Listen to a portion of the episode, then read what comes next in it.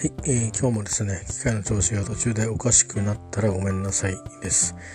えっ、ー、と、そうですね、あちょっとツイッターの方にも、えー、書かさせていただいてますけど、えー、9月の終わり以来の、ちょっとまた波が来てまして、まあいいか悪いかっていう話はいいとして、え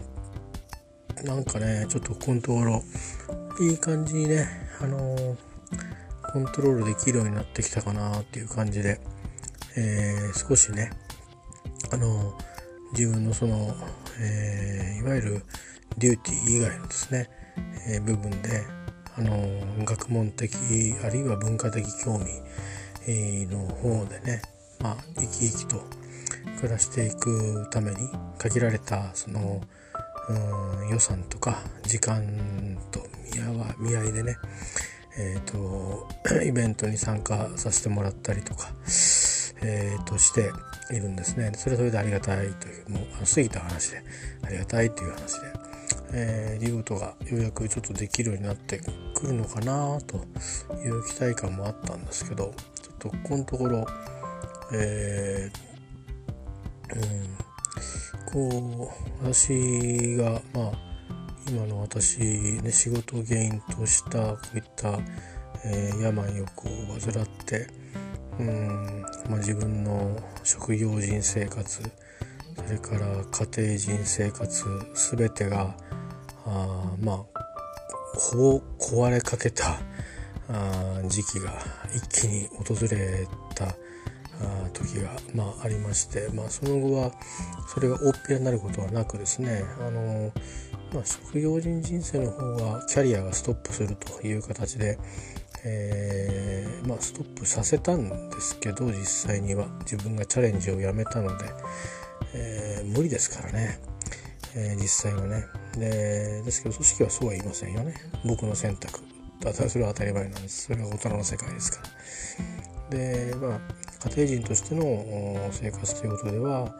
まあ病はあのあのいわゆる社会生活を送っていく上でのこの責任を果たせる状態、えー、としては、えー、復活してるわけなんですけども、えー、まあ波があってどっちかといえばうんそうですね。そんなにこう本人はねそんなにこう怒ったりしてるわけじゃないんですが話っぷりが理屈っぽかったりする、うん、元来のその何て言うか元来でもないんだな、えー、職業病的な後天的に身につけたそういった癖と一生懸命こう答えようとするなんか空回りの熱意があまあ良好なね人間関係を壊して、えー、しまうというようなことも経験したりしてですね、えー、まあそんなような15年間を、えー、過ごしてきてでもまああ前にお話したように途中ですね。まあ3分の2ぐらいの期間はあ家族と一緒に、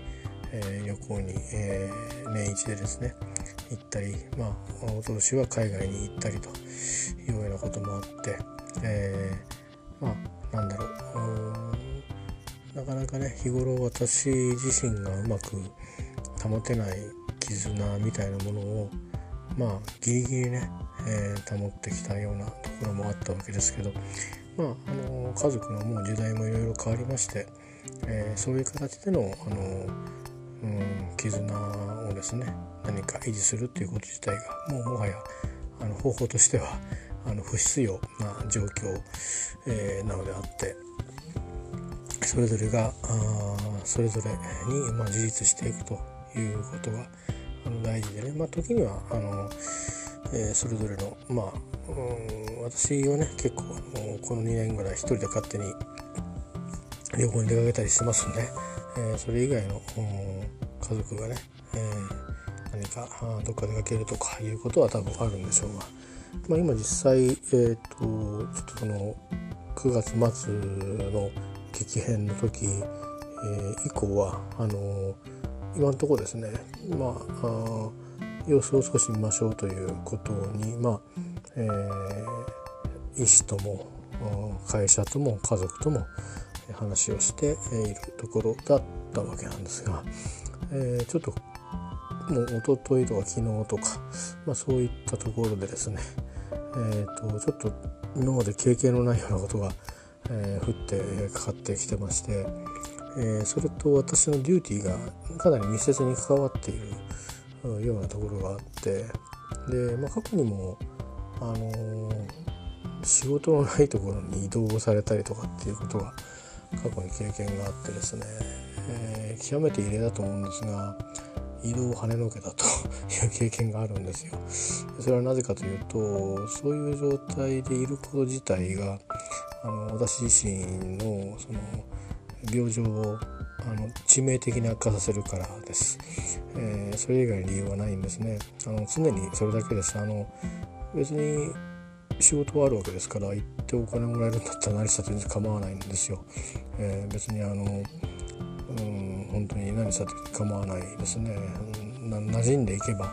なんとかなるっていうことだと思うので。ただ仕事がないってことは 別に感触の職場ではなかったですからね、えー、それはやっぱりまあ、えー、周りの人はさほど私が病気だったことを知っているせいか楽にさせてあげた方がいいのかなみたいなどっかで勝手にそれ言い訳にしてたような節が感じられてでもそれは私にとってみればまあ、戦力外通告みたいなものでそれまではバリバリ働いてたわけですからね、えー、裏を駆けずり回って働いていたような時期だったのでうん非常に屈辱的な扱いでしたね。ですからあもう発令を決めたあ一番トップの人に掛け合いまして、えーのこのままだとすると最悪の事態が生じますけどいいんですかということで迫りましたですね。脅しじゃないんですよ本当にそうなっちゃうんですよねですからあのそのことってなかなかやっぱり経験がない人にはわからないし別れってのは難しい話、なんですよね。えーとだっていろんな病がありますよね世の中には。で傍から見てると例えばテレビでいろいろ取材しますけどそれはそうやって編集してるからそう見えるけどそう見えてないところでいろんなことがありますよね。それから介護なんかもそうですよ。あの私の場合は母が、えー、認知症でで認知症もいろんな認知症があるんですが歩けなくなってしまう認知症もあるんですよ。でそのタイプでしてでそうすると直前までは、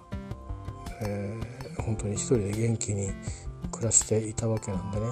えー、そうするとやっぱり親類たちは当初のその自分もこういう病気を持ってますから何かあった時には、まあ、母のその年金みたいなものとかいろいろ見合いであとはどういう地域まであの遠くまで行くかということとの見合いでですね。地元ではとても高くてそういう専門措置に入れないんでそういうことと見合いで、えー、まあ、情報を取りながら、あのー、僕自身が、えー、老老介護ができないからあ専門家に預けたいという話を相談を、まあ、時間をかけて、えー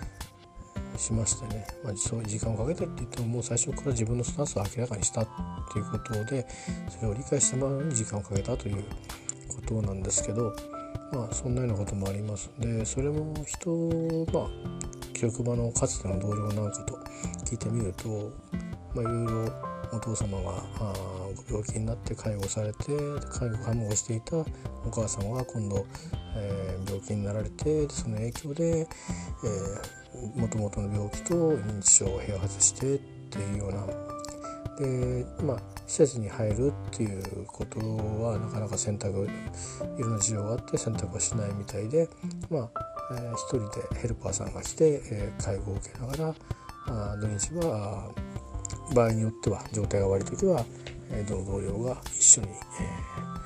えー、様子を見てると。まあたまたまその同僚は独身なんですけどね。えー、まあそんな風にしたり病院に連れてったりやってましたね。そういう話は聞きました。僕とは全く違う形ですね。僕はまあそういう意味ではある意味あるあるある心理からはあの、まあ、母の介護、えー、放棄したというふうに思われてるだろうなと思いますし、えー、ただまああのー、まだえっ、ー、とそういう意味ではまたというかこうなってみると自分一人生きていくためにもですね私とパートナーと関係が続くにしようが続かないにしようがですねいずれにしても、えー、何らかの、えー、インカムというものがないとですね、えーと、自分たちがあの共同で生きるにしても、えー、まあ、セパレートにして生きるにしてもあのインカムが必要なんですよね。えー、ですし今はあの子もいますので扶養の義務がありますからそれを果たしていくためにもインカムは必要なわけです。でそのインカムを選んなくなるような理由がですねもともとの私の、えー、過重労働による持病まあ、考えはしておりますけどもそれによって、まあ、揺らぎがいろいろある持病に加えて、えー、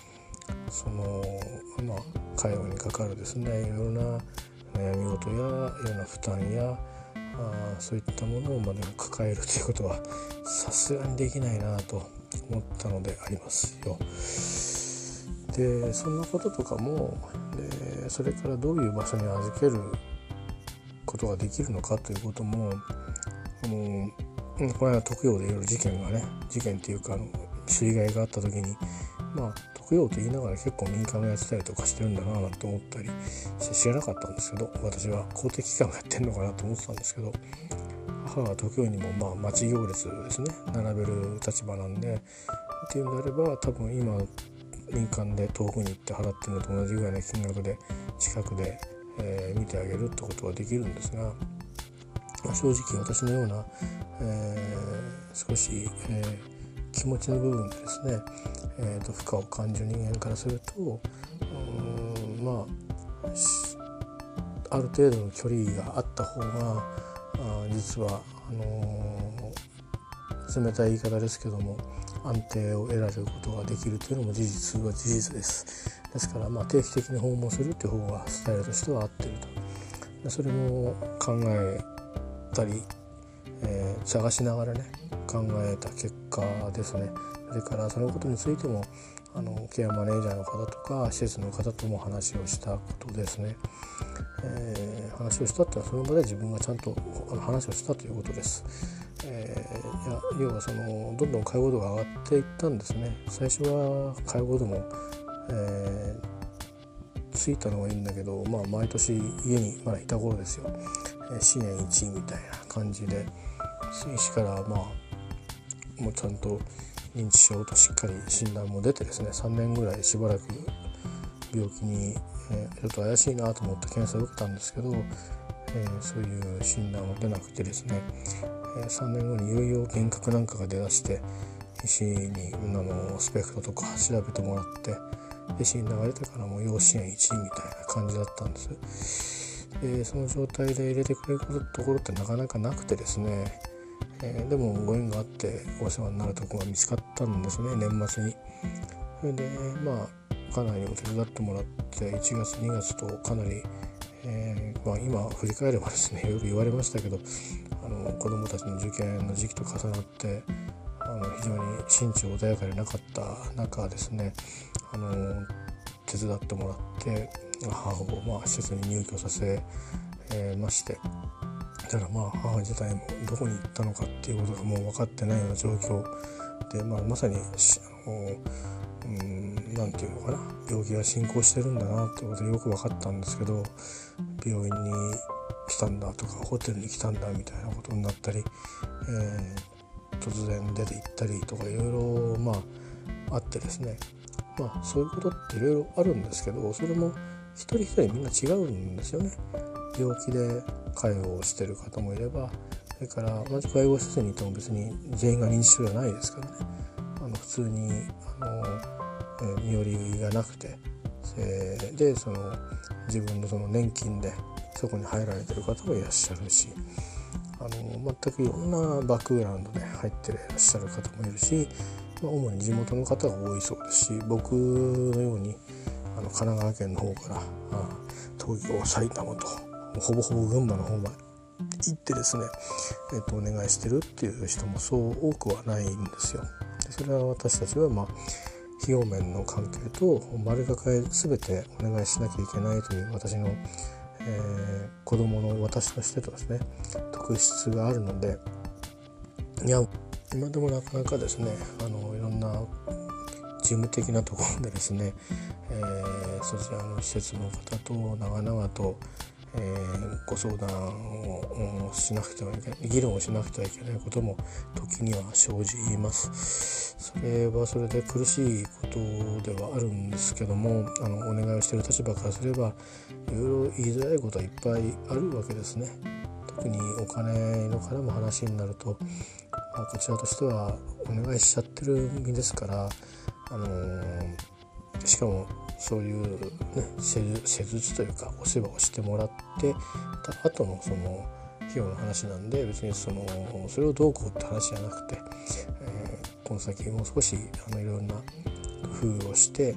えーと、何か変えられないだろうかというようなことを相談するんですけどにわかになかなかその意図が伝わらなかったりすると、まあ、こちらがこう文句を言ってるように伝わってしまうこともあるんですね。僕は前ほどそんなに強くものを言わないように注意はしてるんですけどもそれでもやっぱり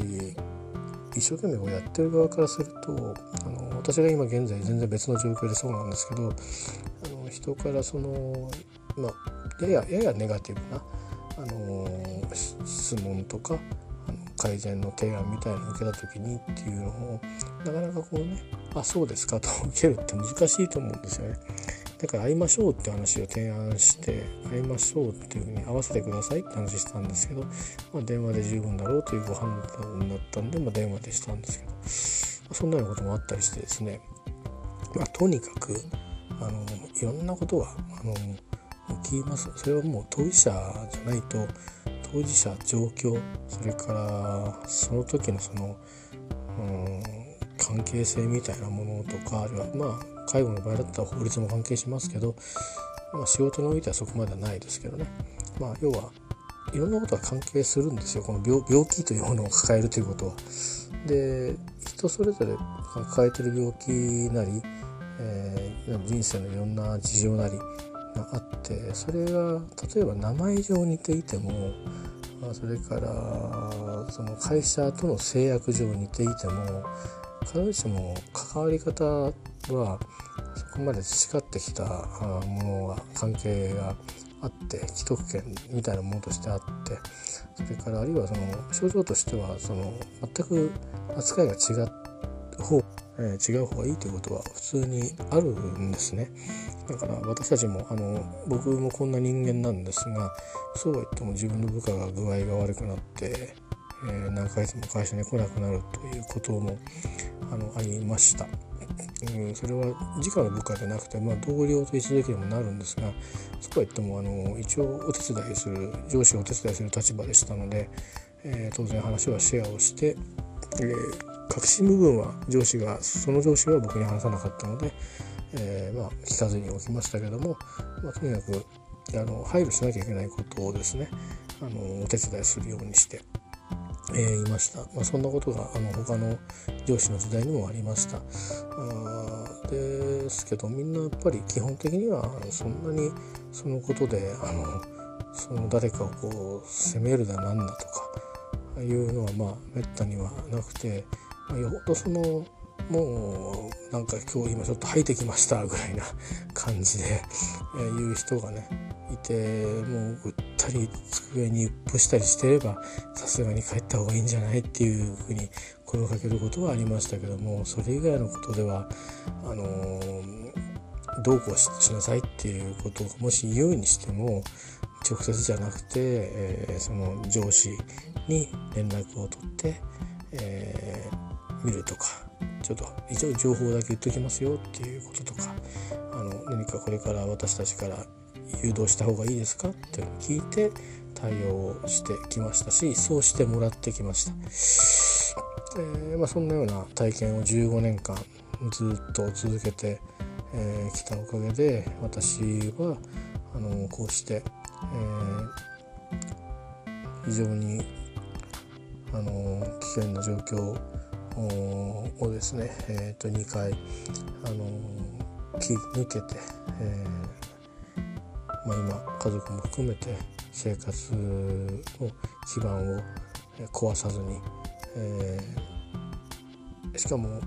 えー、私のできることで貢献もさせてもらいながらあ仕事をさせてもらえてるということで、えー、そういうところでは感謝をしているとこなんですがまあところがちょっとなんかこのところあのそういうこといろいろ言われる人っていうのはあの上司っていうのが多いんですけどもちろんあの何ですかねよくわからないうちに「なんでなんとかさんは何もしこれをしないんですか?」とかいうようなあのぶっきらぼうな社員っていうのは何人かいたことがあってでほっといた方がいい場合はほっとくしあまりに必要な場合とか周りのその若手の社員があの巻き込まれてしまうような場合はちゃんと自分が前に出ていって、え説明してきっぱりあのそれ以上ものを言わないでほしいということをあの自分が盾になって、えー、蹴りをあのつけるようにしましたしでそれ自体はストレスになりますから翌日それが後で後を引いて職場に来れなくなるようなことも多かったので、えー、上司たちですね。それも部長まで含めて報告をして、えー、まあ来れれば来ますけど来れない時にはそれに備えるという形で、えー、そういう変わる状況に応じてですね、えー、しかるべき対応をしっかり、えー、取って、えー、そこはしっかりこう何が起きてるのかってことをあの、うん、フォローアップできるように、えー、して、えー、過ごしてきたんですけどもこのところですねえっ、ー、と上司でもなければあお客様でもなければ、え隣の島のリーダーでもなければですね、えー、まあ、自分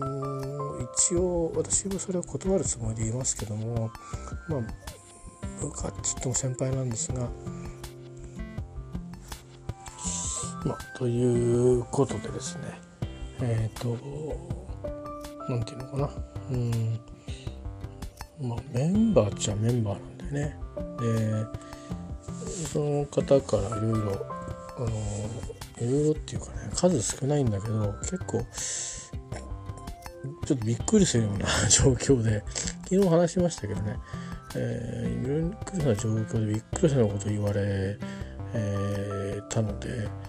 これあかんなと。あこれ持たないという。感じでしかもその方たちを面倒見るのはこれ無理っていうかあ多分無理だなというか僕の精神状態とそれから健康状態が持たないなというふうに感じまして、えー、今日ははっきりお断りしたんですけど、えー、あのー、まあ、死と天秤ですという話をさせてもらいました。あ常にそうなんですよ結局だから旗からするとねあの襟好みしてるようにしか見えなくてそこ誤解を与えちゃうんですけど襟好みしないとね僕生きていけないんですよ。えー、そういう風になっちゃったんででそれ別に僕好きでなったわけじゃないんですよね。えー、そこを分かってもらいたいんですけどもはやもうその時の上司もいませんしねもうまあ、言いますけど 社内で言いますけど、まあ、役も違えば責任範囲も違いますから、えー、そういうのって結果的にはあの負けたもん勝ちでね弱い者勝ちで、えー、あのー、そういうことなんですよね。別に僕はそれをどうこう言うつもりはなくてあの事実ベースで、えー、いろいろ引き受けなくちゃいけないという役割課題みたいなのがあったりしてもできないものはできんなとそこから話をさせてもらうしかないなということで今日はそれを明確に、えー、私の一番上のボスに、えー、昨日少し少しフックを入れといたんですねちょっとびっくりしたんでなんてことするんだろうと思ってあのよっかれと思ってやったら何でもいいのかっていうとそうではないと思うんですよ。でもしそうじゃなくて何か組織的正義のためにやってるんだとするとそれ僕にとってえらい迷惑でで別に僕は組織的正義を犯そうと思ってたわけじゃないですから、あの、少なくとも、あのー、私はいろんなところであの仕事をいろんな立場でしてきましたし契約形態も含めてですねいろんな形態で仕事をしてきましたけどそこら辺とやかく言われるっていうことがあるとすれば小学校の先生か自分の母親にしつけを受けられてる時ぐらいしかなかったような レベルの話で、えー、大変に戸惑いを覚えましてですね。戸惑いを覚えたのと同時に自分の病気への影響を心配したのと、えー、強いて言えばあ今の状況での就業継続というものをがですね9月のその、えーと、環境の激変のとこまで戻ってしまうというこの1ヶ月半かけてですね、えー、と場に馴染んでいくそれでゆっくりゆっくりそのいろいろ人となりとですねこちらからもあのそういう意味ではいくつか見てる場所があるんですけどまあ正直そのいろいろ言ってきた方たちっていうのは僕らからすると扱いづらい人にはなるんですよ。それなぜかってみんな年が上なので、えー、あの年が上でかつ少しうんと個性のタイプが初めて出会うタイプですね多分これ会社が違うっていうのはかなり大きいと思うんですけど会社が違うっつってもあの何て言うんですかねいわゆるうんまあまあ、いわゆる日本の日本を代表するような企業の出身の方々っていうのはそうそう変わらない、えー、困らないですけども そうじゃないそのアンダーの会社の方たちっていうのはそれぞれにちょっと癖が強くてですね、えー、まあそれはその自分たちもそういうふうに相手に思われてるのかもしれないんですが、あのー、でもダメなもんダメなんですよね。えー、ということがあってでまああのそれを伝えたところどうしたんですかっていうことで一体何があったんですかということでですね今日話しましょうみたいな話になったんですけど今日はたまたまあの午後あの予定で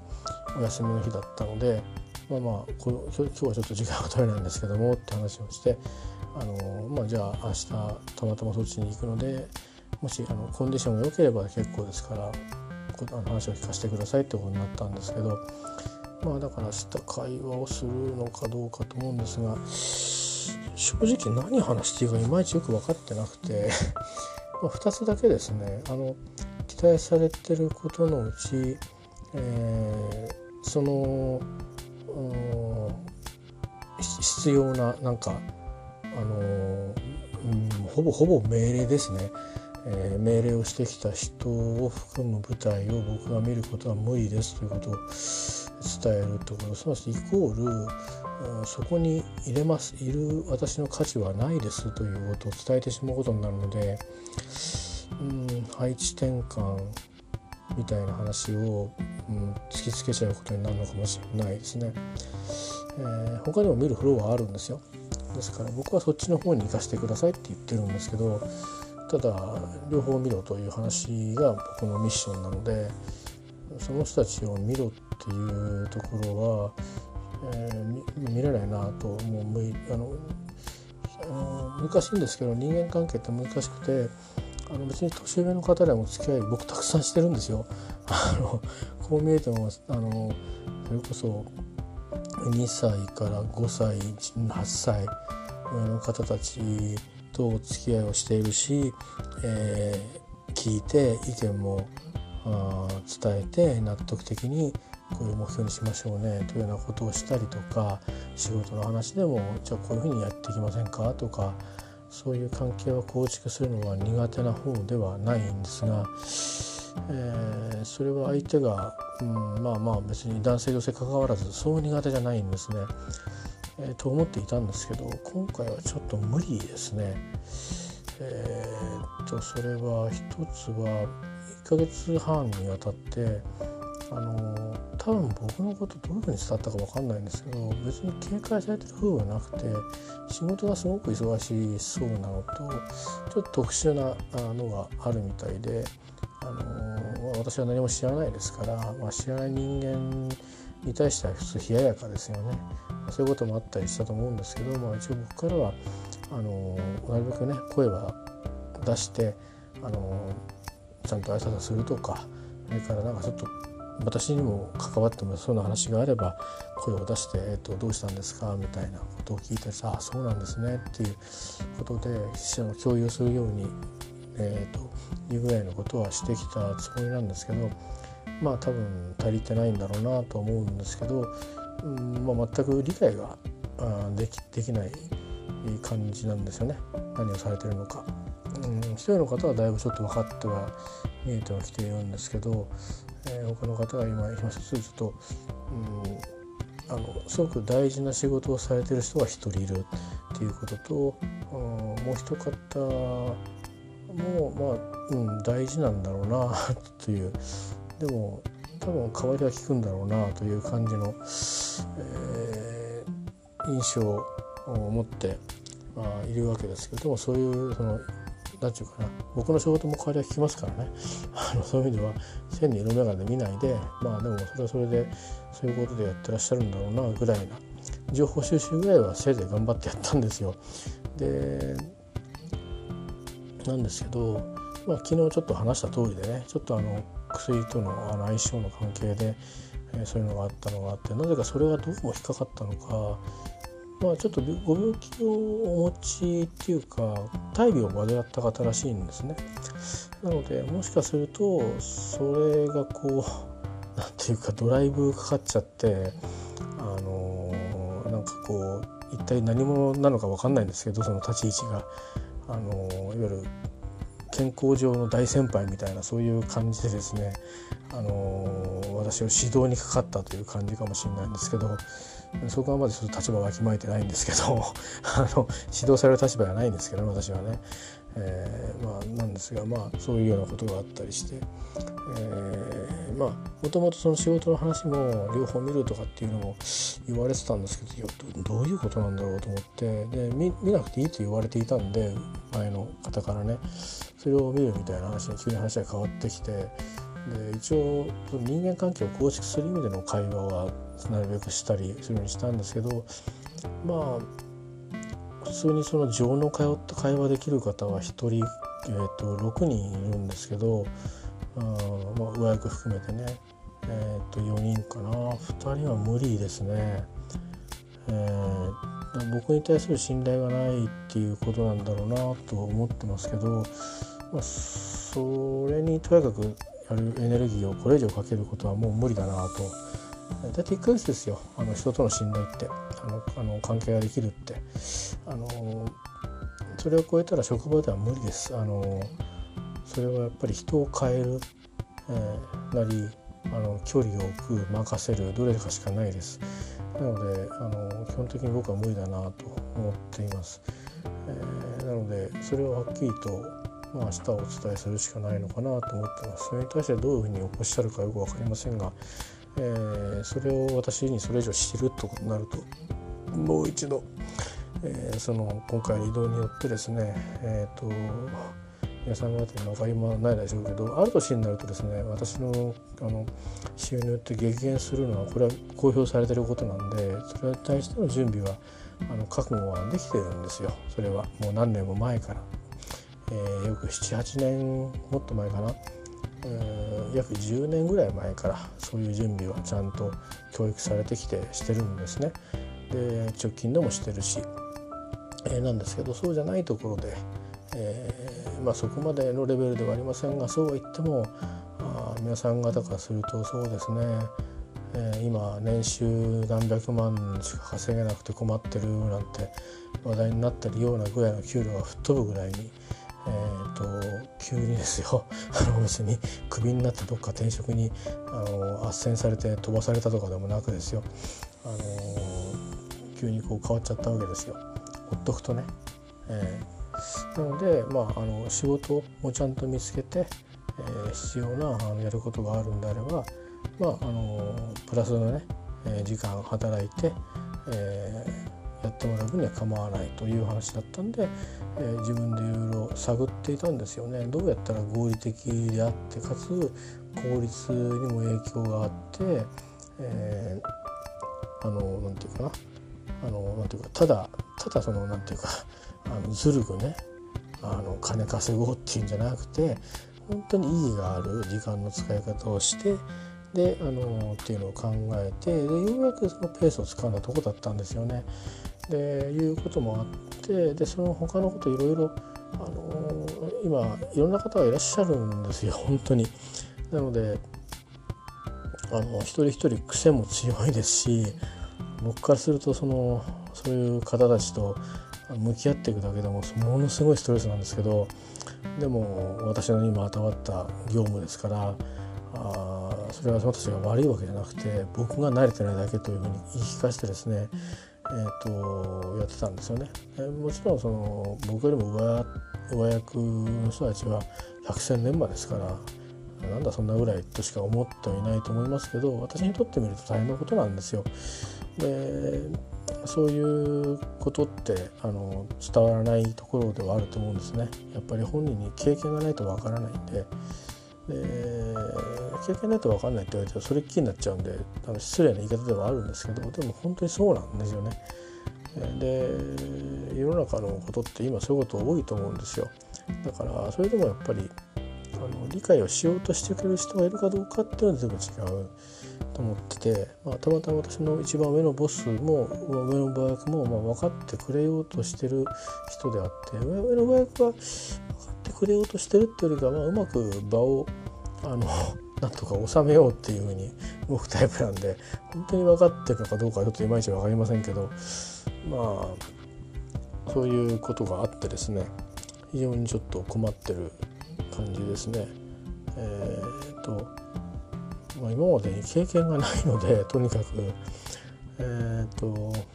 どうしたらいいのかは自分でも正直わからないだけどこのままいくと壊れるなというのは間違いないと。だってそうですよね。だってその自分があの最低限最低限のそのあの稼ぎはあの得ないと生活できないんですから。でそれは仕事があるんだったらしていいよと言われてるんですから。仕事がああるなと。こういうふうに考えると仕事はあるなということでそのサイクルを回そうとしてるとでそのずっととにかくその執務室にいないとどっか行ってると遊んでるって見られちゃうんですよね。わかんないですけど帰んなきゃいけなくなっちゃうっていうか早く帰れよみたいなことになっていや親役に言われるんだったら分かるんですけど まだ100分譲ってボスとはそういう話にしてるので、え、それは困ったなっていうかなんでそんなことこの人言うんだろうなっていうのは僕は不思議であ伝わってないんだなと思ったんですよね。えー、ですけど伝っては伝わってないが人間としてまずそういうことを言う人と一緒にいること自体がもう僕には耐えられないです。あのなので同じフロアにいること自体が無理ですね。あの行くこと自体がストレスです。えー、他の人たちともう一人うまく話せない人がいますがそれは何か他の原因があるのかな？でも他の人たちとどうしては話してるから私とはあまり興味がないのかもしれないんでねおじさんですしえー、それだけのことかもしれないんでここ気にするような話じゃないかもしれないですけどそれも今まであまりないことなんですね。なんかその人間同士こう話する時に、えー、と向き合って快活に受け答えするとか快活ではないけどしっかりと誠意を持って答えるとかっていう関係しかしたことがないんですよ。なんかねちょっと山山があるその気分にね。えー、いろいろお世話になってるんですよお世話になってるんですけどなんかいろんなこと抱えてらっしゃるみたいでタイミング話すタイミングがすごく難しいんですね。そんな中で何かをこう統括しようって言ってもねそれを全部つのめらかにしてあのどうこうしたいんですっていう提案の話が来るんだったらまた別なんですけどね。えー、ででも今の場合だとそれを私にやる力が今ないので逆に迷惑をかけちゃうだろうなと思いますんでね、まあ、そんなことを思って、うん、私はとにかく私の今のペースをまず馴染むっていうこととそれから生活の基盤をもう一回作り直すということですよね。そこで働いていくっていう。少なからずそういうふうに働いてもあの減収になってしまうのでそれでもいくらか、あの少し、あのそれなりにね今許されてる範囲の中で今やってる仕事だったらこんだけだなという部分の部分の、えー、基盤をちゃんともう一回確立するということも必要なんでここであの倒れてる場合ではないんですね本来。ただこのままいくと僕はそうなってしまうだろうというかもうもうそうもうそうなってるに近いので、えー、困ったなと思ってますね正直ね。でこれは医者に相談しても薬が強くなるだけで,、うん、で薬強くなると仕事できなくなっちゃうんですよね。眠くなっちゃうしましてやだからそんなこと言う人なんだからねなんかちょっとすみません休んできますって言った瞬間にあの人は何なんですかっていうことになるじゃないですか。前の職場ではそれみんな理解があったんですよ。理解ありますよね。強い薬飲んでるんですから少し眠くなっちゃうことはあってで残った仕事でやっていくと。それはもう契約の形態持ち替えもあってね。そういうのはあのなんか理解そこまでみんな社員があの人を監視するようなことはしなかったんですけど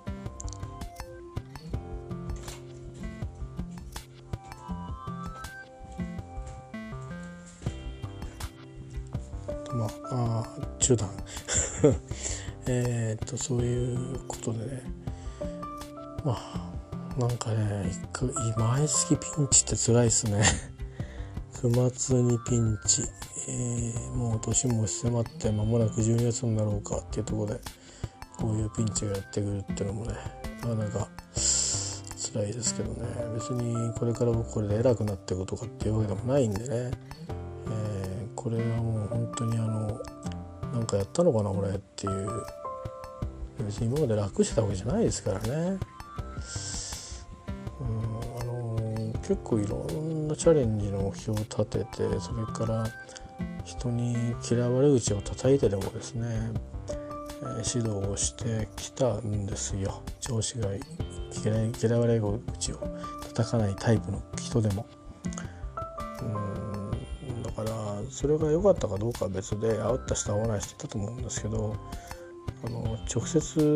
にねいろいろものづくりをやってきた期間であの役に立ちそうなことですね、まあ、共通してありますので、えー、それをやっぱりトランスファーしていくっていうのはあの、ね、やりきってさよならっていうのも良くないと思っていたのでエッセンスは伝えて、えー、ぜひ引き継いでってほしいなという自分のまあ思い込みかもしれないけどでもそれをちゃんと目標として、えー、認めてもらってでそれに基づいて活動をしてきたりとかしてきたので、あのー、別に誰かに何かものを教えるとか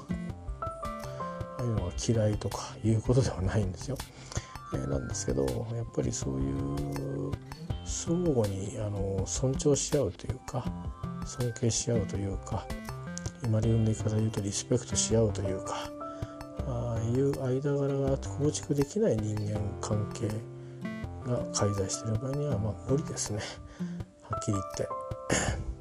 それはそれが仕事だって言われたら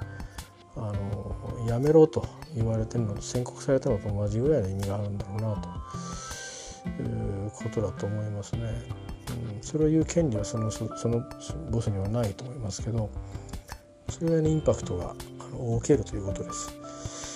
えー、なのでまあそういうね、えー、ことがあってちょっとそういう意味であの今月ペースをね崩して、えー、いてうん大変残念なことなんですけども、えー、ねなんかもうちょっとこう、うん、なんだろうね。一体俺は何したって言うんだろうなって本当に分かんないんですよ。えー、一体どういうロジックで動いてる人なのかよく分かんないし。でまあ多分なんていうかな。ごくごく普通のことでその人の価値観の中にはあるんでしょうね今日も少し何か事務的なことのためにわけに来ましたけど普通だとねそういう時って「昨日は大丈夫でしたか?」とかっていうずっと込みでね であればね、えー、心配させて悪かったねというような会話ができればねでもねということであそうなんですかそうだったんですねっていうのがコミュニケーションなんですけど多分その方コミュニケーションスキルがもしかしたら、うん、あまり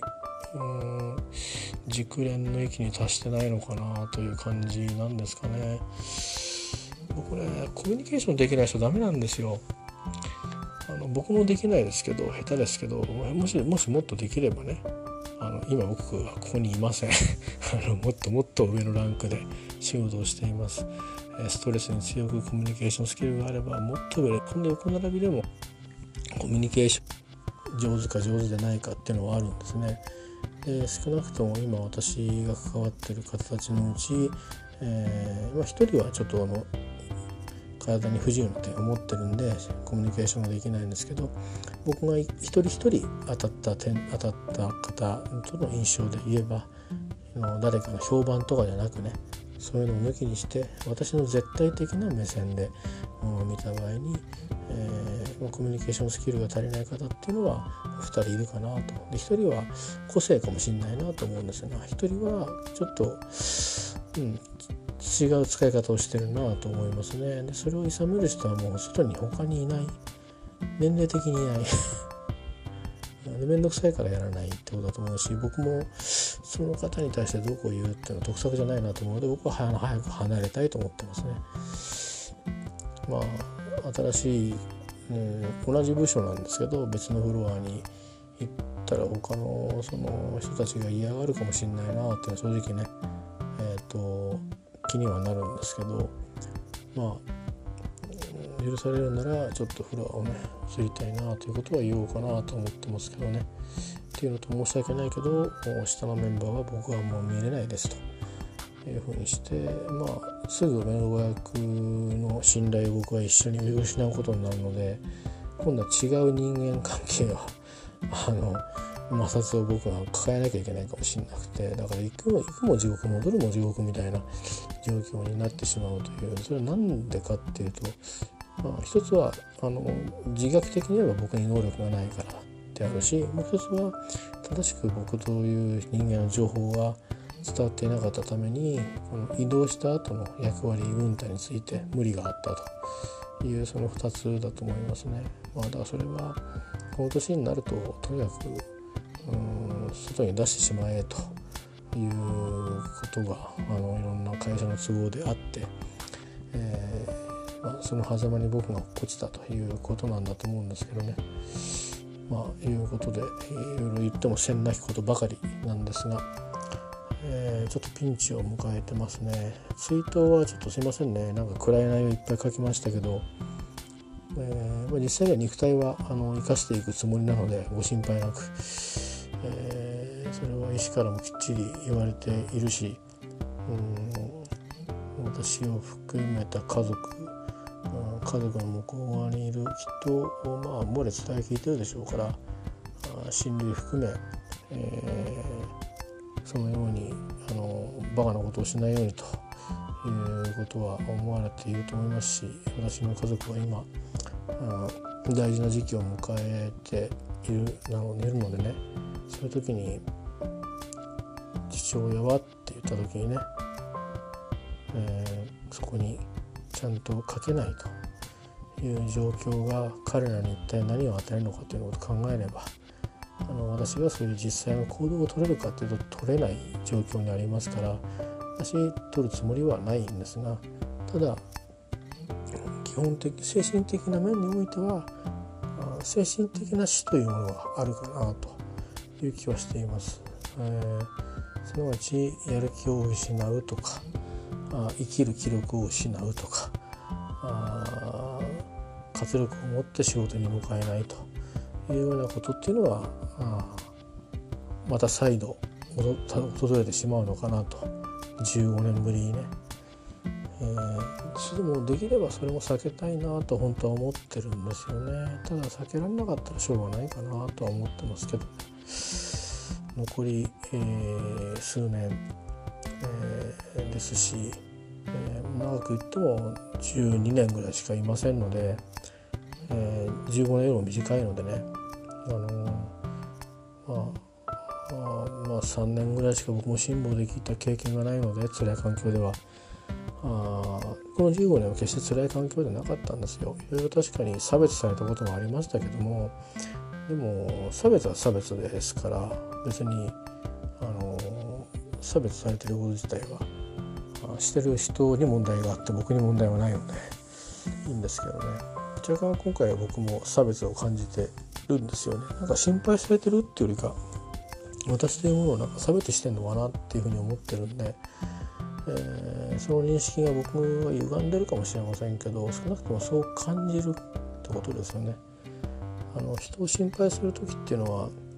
やっぱり心配してるのかどうかっていうのは伝わるんだと思うんですよねどんな人間が喋ってても。あのー、責められてる時っていうのはそれは愛がないですよね裏側にね。えー、し本当に心配だとしたら脇に寄って座って話すんじゃないですかねたとえ私が誰であっても。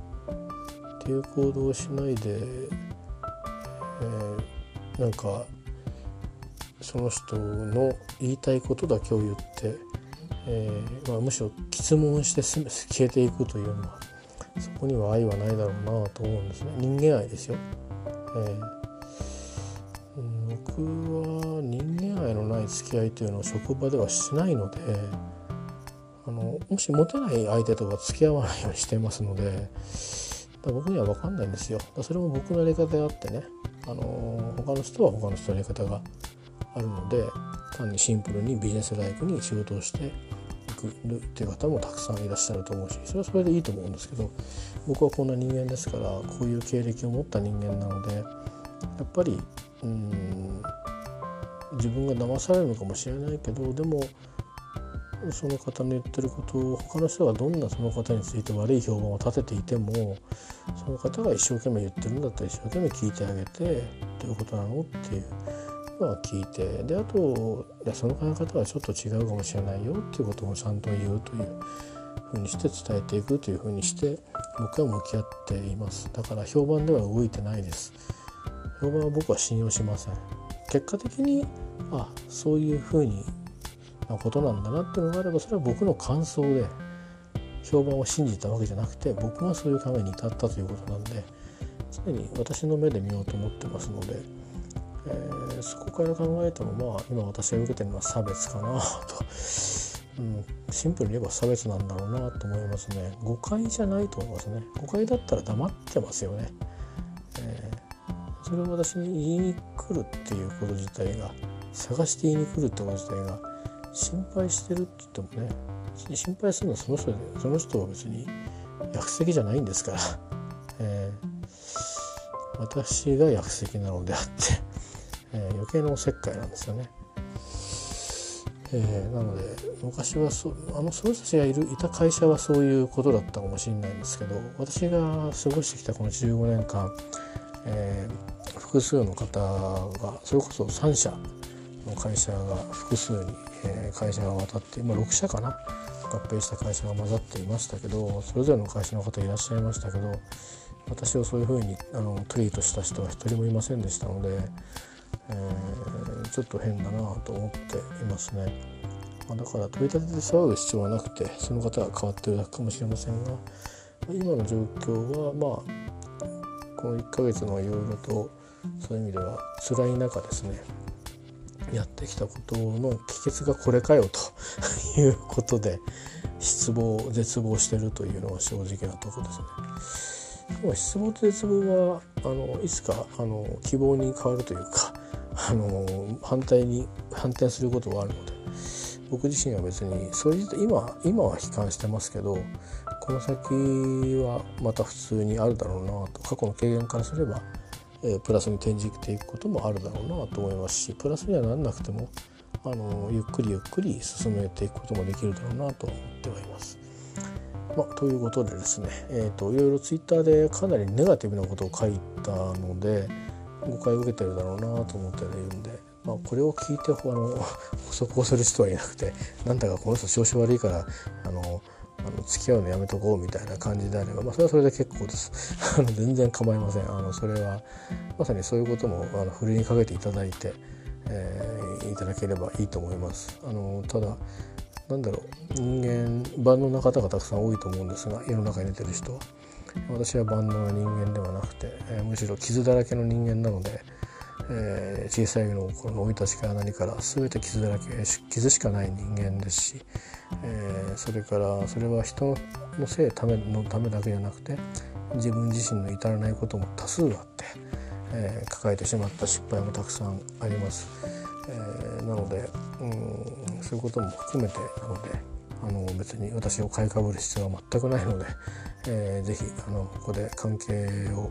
切りたい方がいらっしゃればどうぞ切っていただいて結構ですというふうに申し上げておかなきゃいけないんだろうなと思っています。まあそういうことで、えー、ではありますがとりあえず少し寝たらまた職場に行ってえっ、ー、となんだろうね面接っていうのもなんかね今更何言ったらいいんだろうっていう感じでうまく話せない残念ながら多分上司の思い通りのような話を私はすることはないんだろうなと思いますがそこから始めていただくしかないだろうなと思います、えー、その結果私がどういう身分に今度変わってしまうのかできればこのままねうちの会社の中にいたいですけどそうじゃない、形になるのかもしれませんし、えー、でも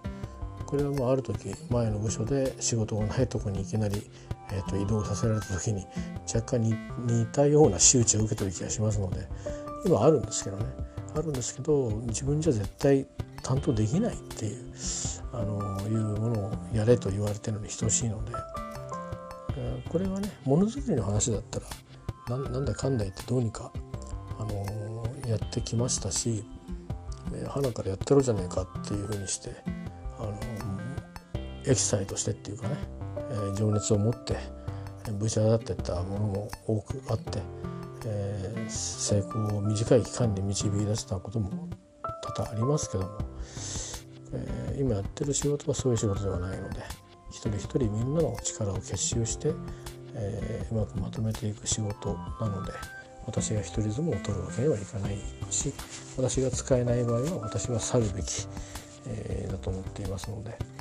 えー、まあ、それを伝えられようかなとは思っています。それから私の体調は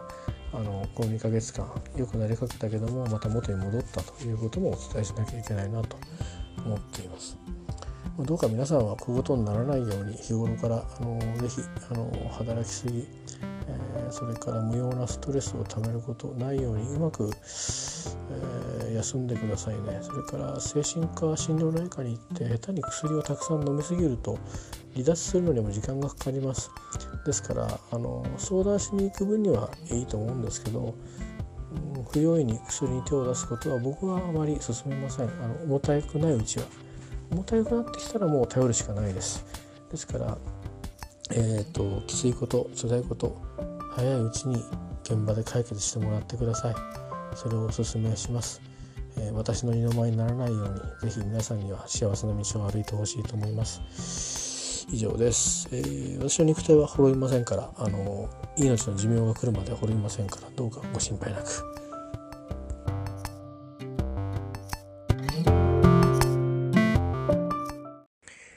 はい、えー、今日もですね、機械の調子が途中でおかしくなったらごめんなさいです。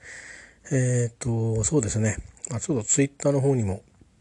えー、書かさせていただいてますけど、えー、9月の終わり以来の、ちょっとまた波が来てまして、まあいいか悪いかっていう話はいいとして、えー、なんかね、ちょっとここのところ、いい感じにね、あのーコントロールできるようになってきたかなっていう感じで、えー、少しね、あの、自分のその、えー、いわゆるデューティー以外のですね、えー、部分で、あの、学問的、あるいは文化的興味、の方でね、まあ、生き生きと暮らしていくために、限られた、その、うん、予算とか時間と見合わ見合いでね、えっ、ー、と、イベントに参加させてもらったりとか、えー、として、いるんですね。それはそれでありがたいというもうあの過ぎた話でありがたいという話で、えー、リゴートがようやくちょっとできるようになってくるのかなという期待感もあったんですけどちょっとここのところえー、うんこう私がまあ今の私ね仕事を原因としたこういった、えー、病をこう患ってうん、まあ、自分の職業人生活それから家庭人生活全てがあまあほぼ壊れかけたあ時期が一気に訪れたあ時が、まあ、ありまして、まあ、その後はそれが大っぴらになることはなくですねあの、まあ、職業人人生の方はキャリアがストップするという形で、えー、まあ、ストップさせたんですけど実際には。自分がチャレンジをやめたので、えー、無理ですからね、えー、実際はね。でですけど組織はそうは言いませんよね。僕の選択。ただそれは当たり前なんです。それは大人の世界ですから。でまあ家庭人としての生活ということではまあ病はあのあのいわゆる社会生活を送っていく上での責任を果たせる状態、えー、としては、えー、復活してるわけなんですけども、えー、まあ波があってどっちかといえばうんそうですね。そんなにこう本人はねそんなにこう怒ったりしてるわけじゃないんですが話っぷりが理屈っぽかったりする、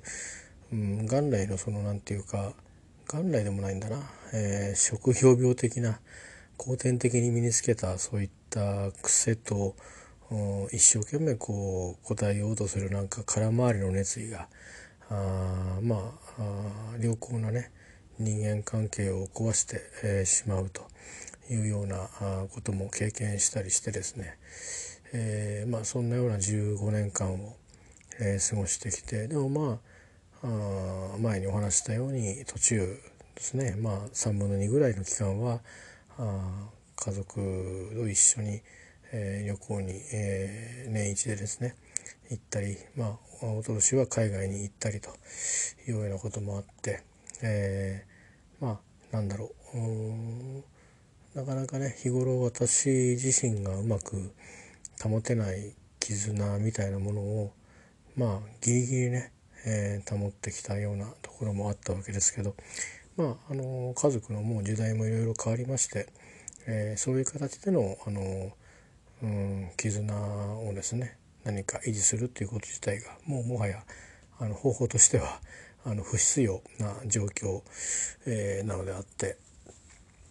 それぞれがあそれぞれに、まあ、自立していくということがあの大事でね、まあ、時にはあの、えー、それぞれのまあうん私はね結構あのこの2年ぐらい一人で勝手に旅行に出かけたりしてますんで、えー、それ以外の家族がね、えー、何かどっか出かけるとかいうことは多分あるんでしょうが、まあ、今実際、えーと、とちょっとその9月末の激変の時、えー、以降はあの、今のところですねまああ様子を少し見ましょうということにまあ、えー、医師とも会社とも家族とも話をしているところだったわけなんですが、えー、ちょっともう一昨日とか昨日とか、まあ、そういったところでですね、えーとちょっと今まで経験のないようなことがえー、降ってかかってきてまして、えー、それと私のデューティーがかなり密接に関わっているようなところがあってで、まあ、過去にも、あのー、仕事のないところに移動されたりとかっていうことが過去に経験があってですね、えー、極めて異例だと思うんですが移動を跳ねのけたという経験があるんですよ。それはなぜかというとそういう状態でいること自体があの私自身のその病状をあの致命的に悪化させるからです、えー、それ以外に理由はないんですね。あの常にそれだけです。あの別に仕事はあるわけですから行ってお金もらえるんだったら何したって全然構わないんですよ、えー、別にあのうん本当に何したって構わないですね。な馴染んでいけばなんとかなるっていうことだと思うのでただ仕事がないってことは別に感触の職場ではなかったですからね、えー、それはやっぱりまあ、えー、周りの人はさほど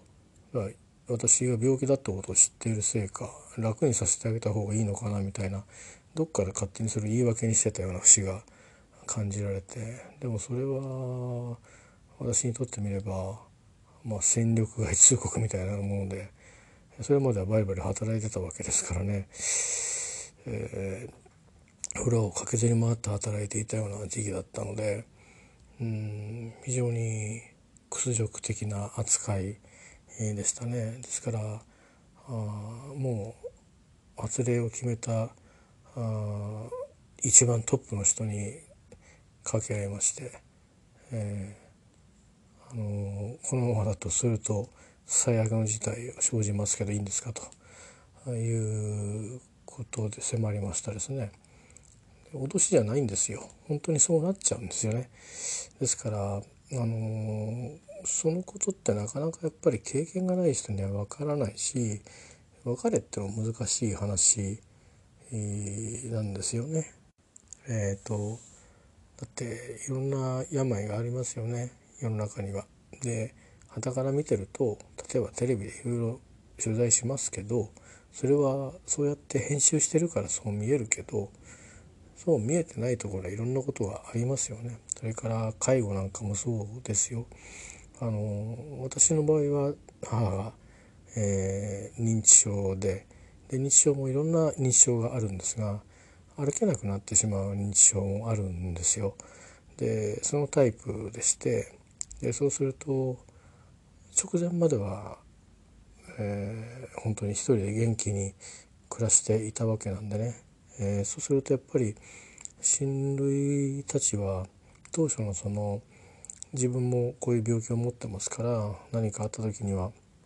まあ、母のその年金みたいなものとかいろいろ見合いであとはどういう地域まであの遠くまで行くかということとの見合いでですね地元ではとても高くてそういう専門施設に入れないんで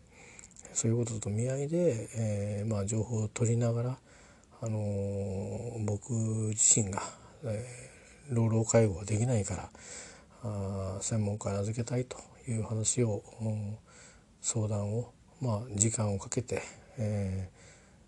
しましてね、まあ、そう時間をかけてって言ってももう最初から自分のスタンスを明らかにしたっていうことでそれを理解してもらうのに時間をかけたということなんですけどまあそんなようなこともあります。でそれも人まあ職場のかつての同僚なんかと聞いてみるとまあいろいろお父様があご病気になって介護されて介護看護をしていたお母様が今度、えー、病気になられてその影響で、えもともとの病気と認知症を併発してっていうような。でまあ施設に入るっていうことはなかなか選択いろんな事情があって選択はしないみたいでまあ、えー、一人でヘルパーさんが来て、えー、介護を受けながらあ土日は場合によっては状態が悪い時は、えー、同同僚が一緒に、えー、様子を見てると。まあたまたまその同僚は独身なんですけどね。えー、まあそんな風にしたり病院に連れてったりやってましたね。そういう話は聞きました。だ僕とは全く違う形ですね。僕はまあそういう意味ではある意味あるあるある心理からはあのまあ母の介護を、えー、放棄したというふうに思われてるだろうなと思いますし、えー、ただまああのー、まだえっ、とそういう意味ではまだというかこうなってみると自分一人生きていくためにもですね私とまパートナーと関係が続くにしようが続かないにしようがですねいずれにしても、えー、何らかの、えー、インカムというものがないとですね、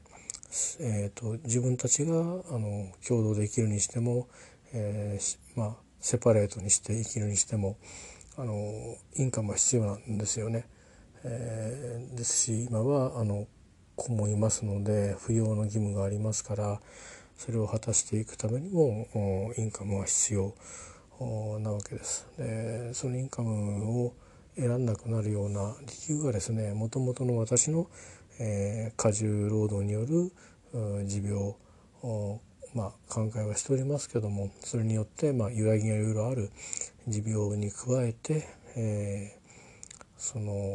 まあ介護にかかるですねいろいろな悩み事やいろいろな負担やあそういったものをまでも抱えるということはさすがにできないなと思ったのでありますよ。でそんなこととかもでそれからどういう場所に預けることができるのかということもあのこの間特養でいろいろ事件がね事件っていうかあの知りがあった時にまあ特養と言いながら結構民間がやってたりとかしてるんだななんて思ったりして知らなかったんですけど私は公的機関がやってんのかなと思ってたんですけど母は特養にもまあ待ち行列ですね並べる立場なんでっていうんであれば多分今民間で遠くに行って払ってるのと同じぐらいの金額で近くで、えー、見てあげるってことができるんですが。まあ、正直私のような、えー、少し、えー、気持ちの部分でですね、えーと、負荷を感じる人間からするとうんまあある程度の距離があった方があ実はあのー、冷たい言い方ですけども安定を得られることができるというのも事実は事実です。ですからまあ定期的に訪問するっていう方がスタイルとしては合ってると。それも考えたり、えー、探しながらね考えた結果ですねそれからそのことについてもあのケアマネージャーの方とか施設の方とも話をしたことですね。えー、話をしたっていうのはその場で自分がちゃんとあの話をしたということです。えー、いや要はそのどんどん介護度が上がっていったんですね。最初は介護度も、えー、ついたのはいいんだけど、まあ、毎年家にまだいた頃ですよ、えー、支援1位みたいな感じで医師からまあもうちゃんと認知症としっかり診断も出てですね3年ぐらいしばらく病気に、えー、ちょっと怪しいなと思って検査を受けたんですけど、えー、そういう診断は出なくてですね、え、3年後にいよいよ幻覚なんかが出だして医師にあのスペクトとか調べてもらってで診断が出てからも養子縁1位みたいな感じだったんです。でその状態で入れてくれるところってなかなかなくてですね、えー、でもご縁があってお世話になるところが見つかったんですね年末に。それでまあ家内にも手伝ってもらって1月2月とかなり、えー、まあ、今振り返ればですねいろいろ言われましたけどあの子どもたちの受験の時期と重なってあの非常に心中穏やかでなかった中ですねあの手伝ってもらって母をまあ施設に入居させましてだからまあ母自体もどこに行ったのかっていうことがもう分かってないような状況で、まあ、まさにあのうんなんていうのかな病気が進行してるんだなってことよく分かったんですけど病院に来たんだとかホテルに来たんだみたいなことになったり、えー、突然出て行ったりとかいろいろまああってですねまあそういうことっていろいろあるんですけどそれも一人一人みんな違うんですよね。病気で介護をしてる方もいればそれから同じ介護施設にいても別に全員が認知症じゃないですからねあの普通にあの、えー、身寄りがなくて、え、でその自分のその年金でそこに入られてる方もいらっしゃるしあの全くいろんなバックグラウンドで入っていらっしゃる方もいるしまあ、主に地元の方が多いそうですし僕のようにあの神奈川県の方からあ東京埼玉とほぼほぼ群馬の方まで行ってですね、えっと、お願いしてるっていう人もそう多くはないんですよ。それは私たちはまあ費用面の関係と丸抱え全てお願いしなきゃいけないという私の、えー、子供の私としてとですね特質があるのでいや今でもなかなかですねあのいろんな事務的なところでですね、えー、そちらの施設の方と長々と、えー、ご相談をしなくてはいけない議論をしなくてはいけないことも時には生じます。それはそれで苦しいことではあるんですけどもあのお願いをしている立場からすればいろいろ言いづらいことはいっぱいあるわけですね。特にお金の絡む話になるとこちらとしてはお願いしちゃってる身ですから、あのしかもそういうね施術というかお世話をしてもらってた後のその費用の話なんで別にそのそれをどうこうって話じゃなくて、えー、この先もう少しあのいろんな工夫をしてえっ、ー、と何かあの変えられないだろうかというようなことを相談するんですけど、まあ、にわかになかなかその意図が伝わらなかったりすると、まあ、こちらがこう文句を言ってるように伝わってしまうこともあるんですね。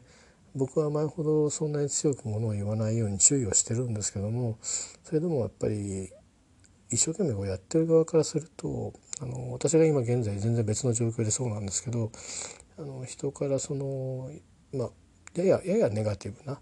あの質問とかあの改善の提案みたいのを受けた時にっていうのをなかなかこうね「あそうですか」と受けるって難しいと思うんですよね。だから会いましょうって話を提案して会いましょうっていうふうに合わせてくださいって話したんですけど、まあ、電話で十分だろうというご判断だったんで、まあ、電話でしたんですけど、まあ、そんなようなこともあったりしてですね、まあ、とにかくあのいろんなことがあの起きます。それはもう当事者じゃないと当事者状況それからその時のその、うん、関係性みたいなものとかあるいはまあ介護の場合だったら法律も関係しますけど、まあ、仕事においてはそこまではないですけどね、まあ、要はいろんなことが関係するんですよ。この病気というものを抱えるということは。で人それぞれ抱えてる病気なり、えー、人生のいろんな事情なりがあってそれが例えば名前上似ていても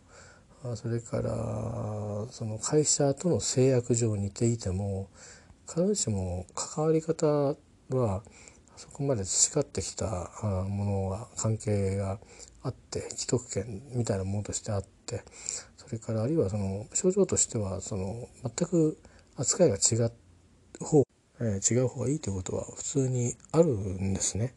だから私たちもあの僕もこんな人間なんですがそうは言っても自分の部下が具合が悪くなって、えー、何ヶ月も会社に来なくなるということも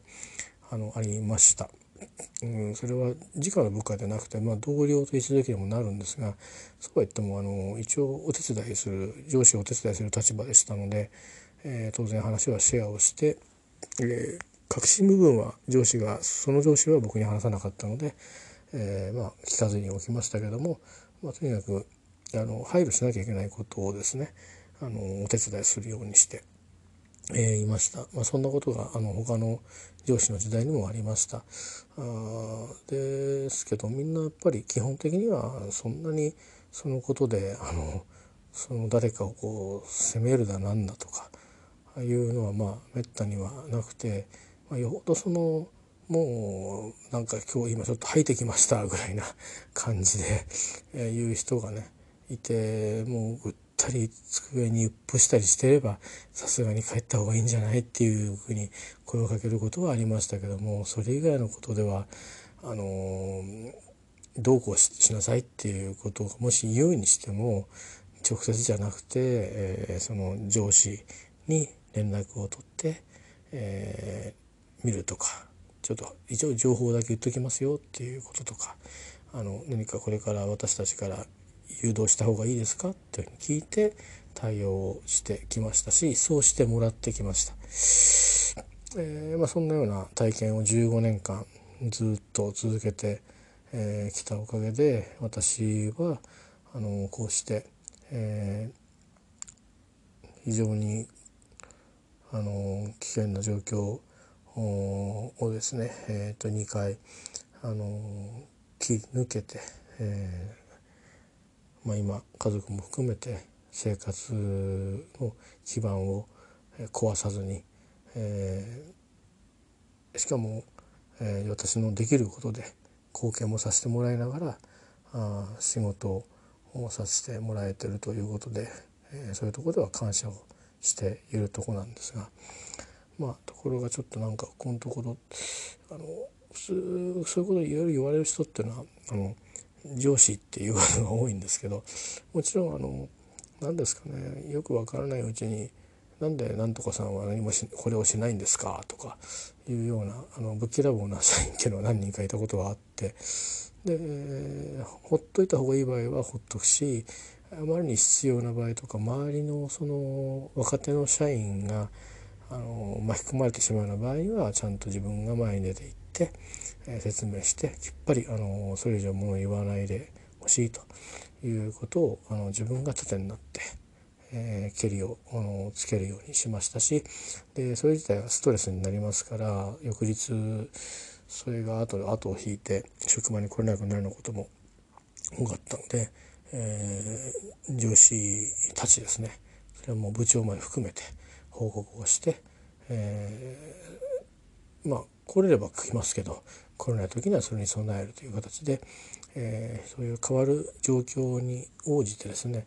えー、しかるべき対応をしっかり、えー、取って、えー、そこはしっかりこう何が起きてるのかってことをあの、うん、フォローアップできるように、えー、して、えー、過ごしてきたんですけどもこのところですね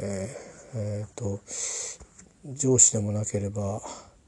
あお客様でもなければ、え隣の島のリーダーでもなければですね、えーまあ、自分一応私はそれを断るつもりで言いますけどもまあ部下っつっても先輩なんですがまあということでですね。えっ、ー、となんていうのかな。うん。まあメンバーっちゃメンバーなんだよね。でその方からいろいろあのいろいろっていうかね数少ないんだけど結構ちょっとびっくりするような 状況で昨日話しましたけどね、えー、びっくりした状況でびっくりしたようなこと言われ、えー、たのでこれあかんなと あこれは持たないという感じでしかもその方たちを面倒見るのはこれは無理っていうかあ多分無理だなというか僕の精神状態とそれから健康状態が持たないなというふうに感じまして、えー、今日ははっきりお断りしたんですけど、えー、あのー、まあ、死と天秤ですという話をさせてもらいました。あ常にそうなんですよ結局だから旗からするとねあの襟好みしてるようにしか見えなくてそこ誤解を与えちゃうんですけど襟好みしないとね僕生きていけないんですよ。えー、そういう風になっちゃったんででそれ別に僕好きでなったわけじゃないんですよね。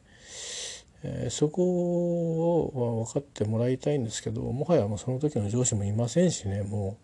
う、まあ、いますけど 社内でいますけど役も違えば責任範囲も違いますから、えー、そういうのって結果的にはあの負けたもん勝ちでね弱い者勝ちで、えー、あのそういうことなんですよね。で別に僕はそれをどうこう言うつもりはなくてあの事実ベースで、えー、いろいろ引き受けなくちゃいけないという役割課題みたいなのがあったりしてもできないものはできんなと そこから話をさせてもらうしかないなということで今日はそれを明確に、えー、私の一番上のボスに、えーえー、昨日少し少しフックを入れといたんですねちょっとびっくりしたんでなんてことするんだろうと思ってあのよかれと思ってやったら何でもいいのかっていうとそうではないと思うんですよ。でもしそうじゃなくて何か組織的正義のためにやってるんだとするとそれは僕にとってえらい迷惑でで別に僕は組織的正義を犯そうと思ってたわけじゃないですから、あの少なくとも、あの私はいろんなところであの仕事をいろんな立場でしてきましたし契約形態も含めてですねいろんな形態で仕事をしてきましたけどそこら辺とやかく言われるっていうことがあるとすれば小学校の先生か自分の母親にしつけを受けられてる時ぐらいしかなかったような レベルの話で、えー、大変に戸惑いを覚えましてですね。戸惑いを覚えたのと同時に自分の病気への影響を心配したのと、えー、強いて言えばあ今の状況での就業継続というものがですね9月のそのえーと、環境の激変のとこまで戻ってしまうというこの1ヶ月半かけてですね、えー、場に馴染んでいくそれでゆっくりゆっくりそのいろいろ人となりとですねあのこちらからもあのそういう意味ではいくつか見てる場所があるんですけど、まあ、正直そのいろいろ言ってきた方たちっていうのは僕らからすると扱いづらい人にはなるんですよ。それなぜかってみんな年が上なので、えー、あの年が上でかつ少しあの、うんと個性のタイプが初めて出会うタイプですね。多分これ会社が違うっていうのはかなり大きいと思うんですけど会社が違うっつってもあの何て言うんですかね。いわゆるうんまあまあ、いわゆる日本の日本を代表するような企業の出身の方々っていうのはそうそう変わらない、えー、困らないですけども そうじゃないそのアンダーの会社の方たちっていうのはそれぞれにちょっと癖が強くてですね、えー、まあそれはその自分たちもそういうふうに相手に思われてるのかもしれないんですがあのでもダメなもダメなんですよね。えー、ということがあって。でまああのそれを伝えたところ「どうしたんですか?」っていうことで「体何があったんですか?」ということでですね今日話しましょうみたいな話になったんですけど今日はたまたまあの午後あの予定でお休みの日だったのでまあまあ今日はちょっと時間が取れないんですけどもって話をしてあの、まあ、じゃあ明日たまたまそっちに行くのでもしあのコンディションが良ければ結構ですからあの話を聞かせてくださいってことになったんですけど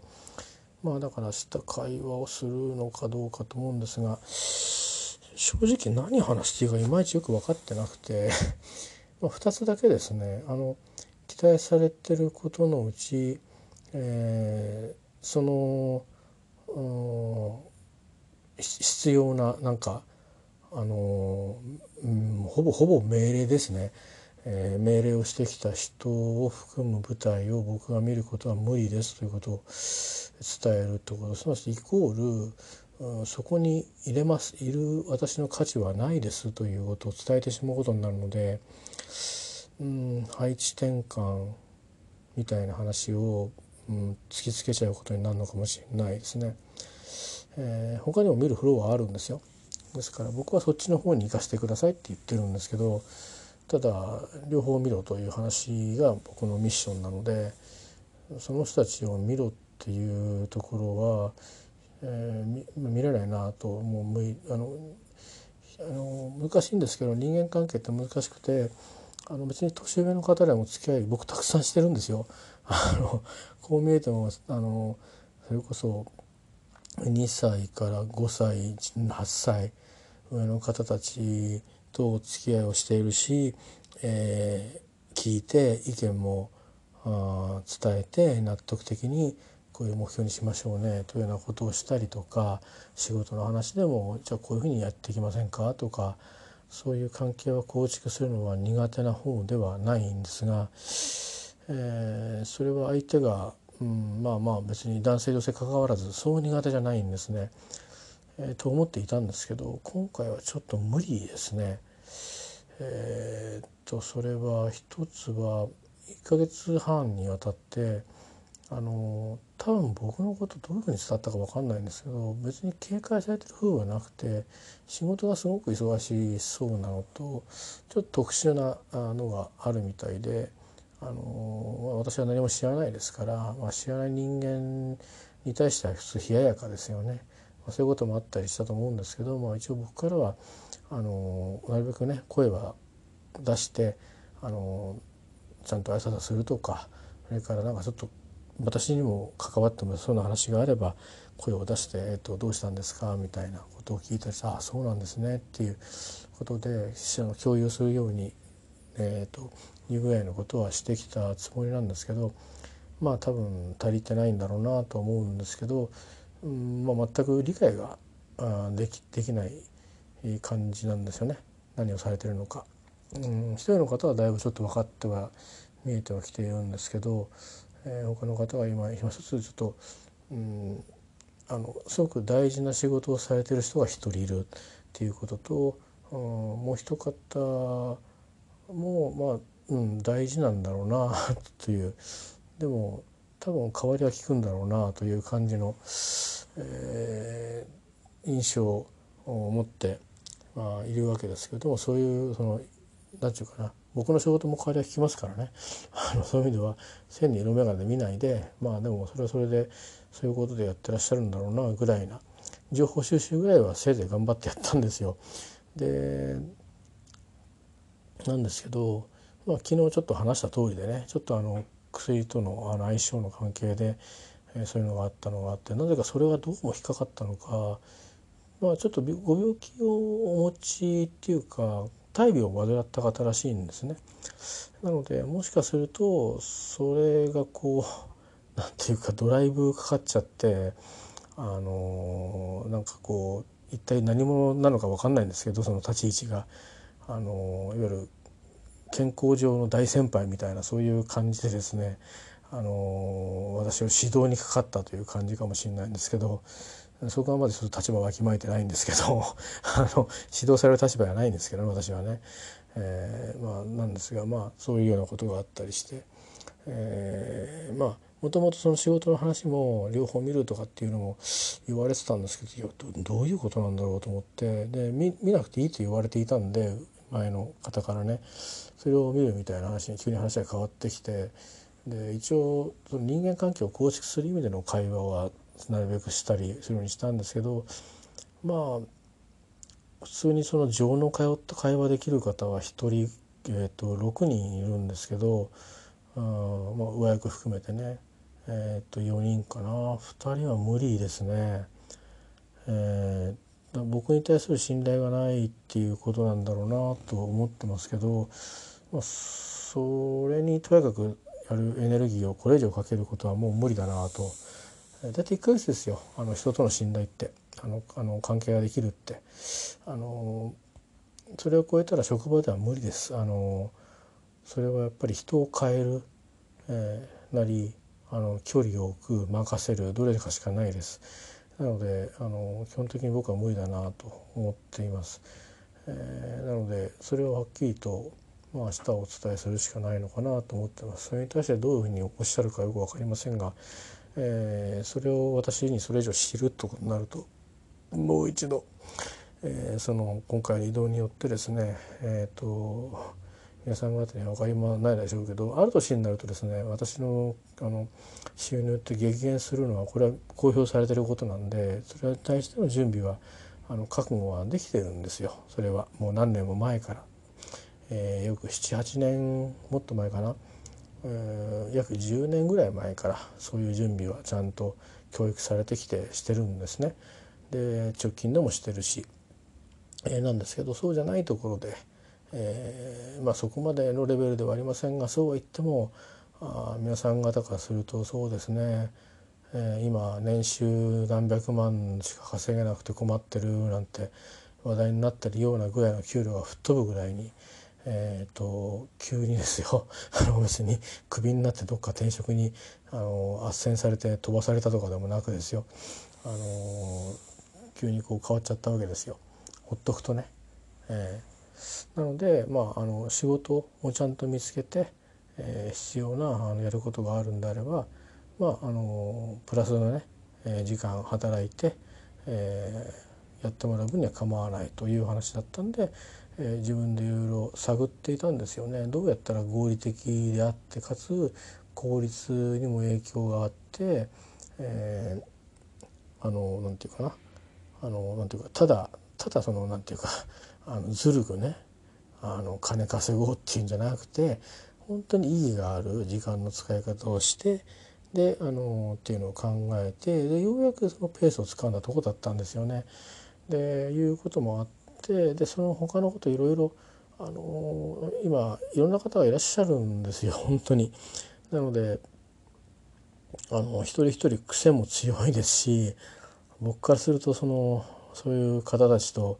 向き合っていくだけでもものすごいストレスなんですけど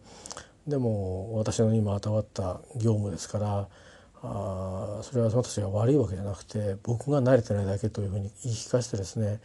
えーとやってたんですよね。もちろんその僕よりも上上役の人たちは百戦錬磨ですからなんだそんなぐらいとしか思ってはいないと思いますけど私にとってみると大変なことなんですよ。でそういうことってあの伝わらないところではあると思うんですね。やっぱり本人に経験がないとわからないんでで経験ないと分かんないって言われたらそれっきりになっちゃうんであの失礼な言い方ではあるんですけどでも本当にそうなんですよね。で世の中のことって今そういうこと多いと思うんですよ。だからそれでもやっぱりあの理解をしようとしてくれる人がいるかどうかっていうのは全部違うと思ってて、まあ、たまたま私の一番上のボスも上の部役もまあ分かってくれようとしてる人であって上の部役は分かってくれようとしてるっていうよりか、まあ、うまく場をあの なんとか収めようっていうふうに動くタイプなんで本当に分かってるのかどうかちょっといまいち分かりませんけどまあそういうことがあってですね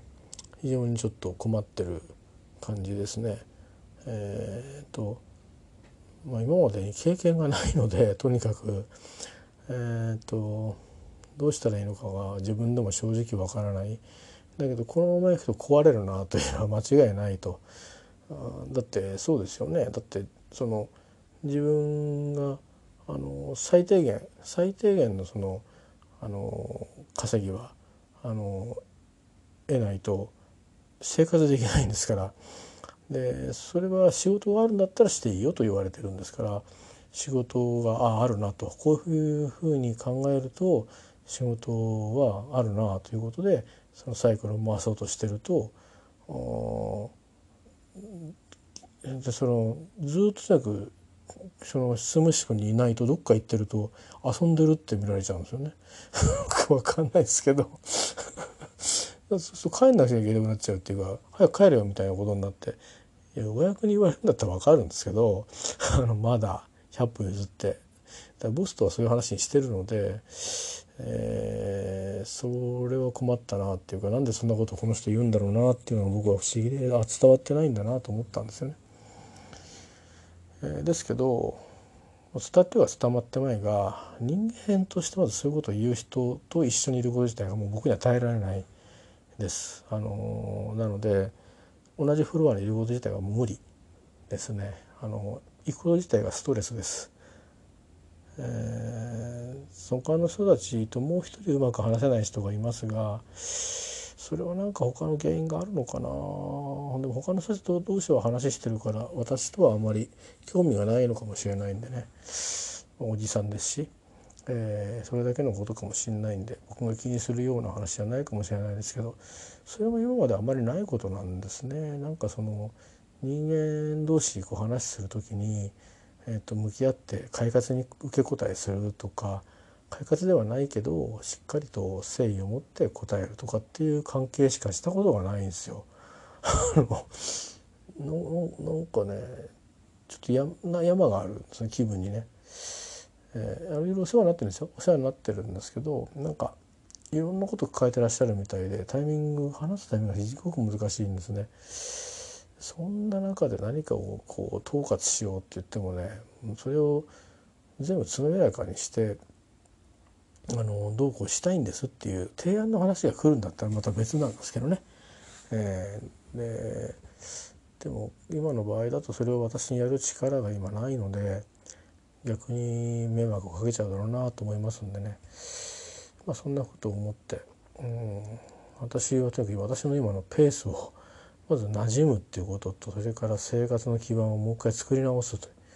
いうことですよね。そこで働いていくっていう。少なからずそういうふうに働いてもあの減収になってしまうのでそれでもいくらかあの少しあのそれなりにね今許されてる範囲の中で今やってる仕事だったらこんだけだなという部分の部分の、えー、基盤をちゃんともう一回確立するということも必要なんでここであの倒れてる場合ではないんですね本来。ただこのままいくと僕はそうなってしまうだろうというかもうもうそうもうそうなってるに近いので、えー、困ったなと思ってますね正直ね。でこれは医者に相談しても薬が強くなるだけで,、うん、で薬強くなるとね仕事できなくなっちゃうんですよね眠くなっちゃうしましてやだからそんなこと言う人なんだからねなんかちょっとすいません休んできますって言った瞬間にあの人は何なんですか？っていうことになるじゃないですか。前の職場ではそれみんな理解があったんですよ。理解ありますよね。強い薬飲んでるんですからあ少し眠くなっちゃうことはあってで残った仕事でやっていくと。それは契約の形態持ち替えもあってね。あのそういうのはあのなんか理解そこまでみんな社員があの人を監視するようなことはしなかったんですけど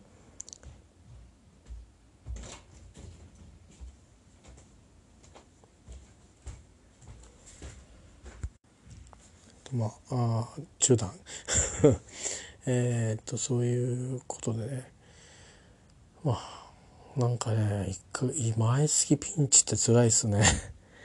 9月にピンチ、えー、もう年も迫って間もなく12月になろうかっていうところで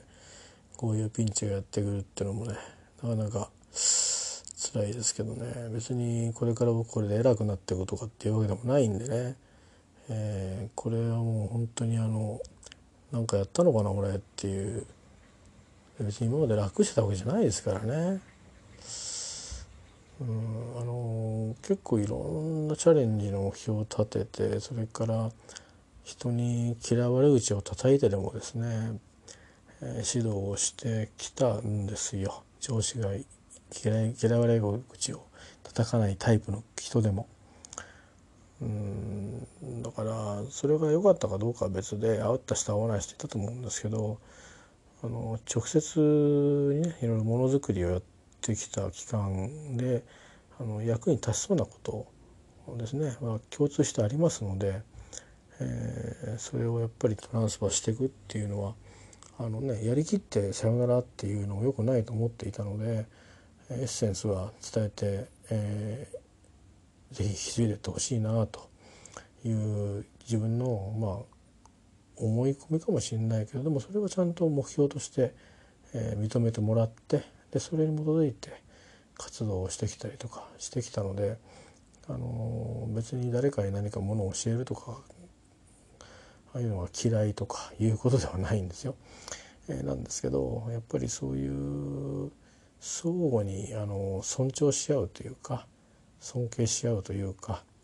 今流の言い方で言うとリスペクトし合うというかああいう間柄が構築できない人間関係が介在している場合にはまあ無理ですねはっきり言って それはそれが仕事だって言われたらあのやめろと言われてるのと宣告されたのと同じぐらいの意味があるんだろうなということだと思いますね。うん、それを言う権利はそのそのボスにはないと思いますけどそれぐらいのインパクトが大きいということです。えー、なのでまあそういうね、えー、ことがあってちょっとそういう意味であの今月ペースをね崩して、えー、いてうん大変残念なことなんですけども、えー、ねなんかもうちょっとこう、うんなんだろうね。一体俺が何したって言うんだろうなって本当に分かんないんですよ。えー、一体どういうロジックで動いてる人なのかよく分かんないし。でまあ多分なんていうかな。ごくごく普通のこととしてその人の価値観の中にはあるんでしょうね。今日も少し何かあの事務的なことのためにわけに来ましたけど。普通だとねそういう時って「昨日は大丈夫でしたか?」とかっていうのと込みでね であればね、えー、心配させて悪かったねというような会話ができればねでもねということで「あそうなんですかそうだったんですね」っていうのがコミュニケーションなんですけど多分その方コミュニケーションスキルがもしかしたら、うん、あまりうん熟練の域に達してないのかなという感じなんですかね。僕ねコミュニケーションできない人ダメなんですよ。あの僕もできないですけど下手ですけどもしもしもっとできればねあの今僕はここにいません。あのもっともっと上のランクで仕事をしています。ストレスに強くコミュニケーションスキルがあればもっと上でこんな横並びでもコミュニケーション上手か上手でないかっていうのはあるんですね。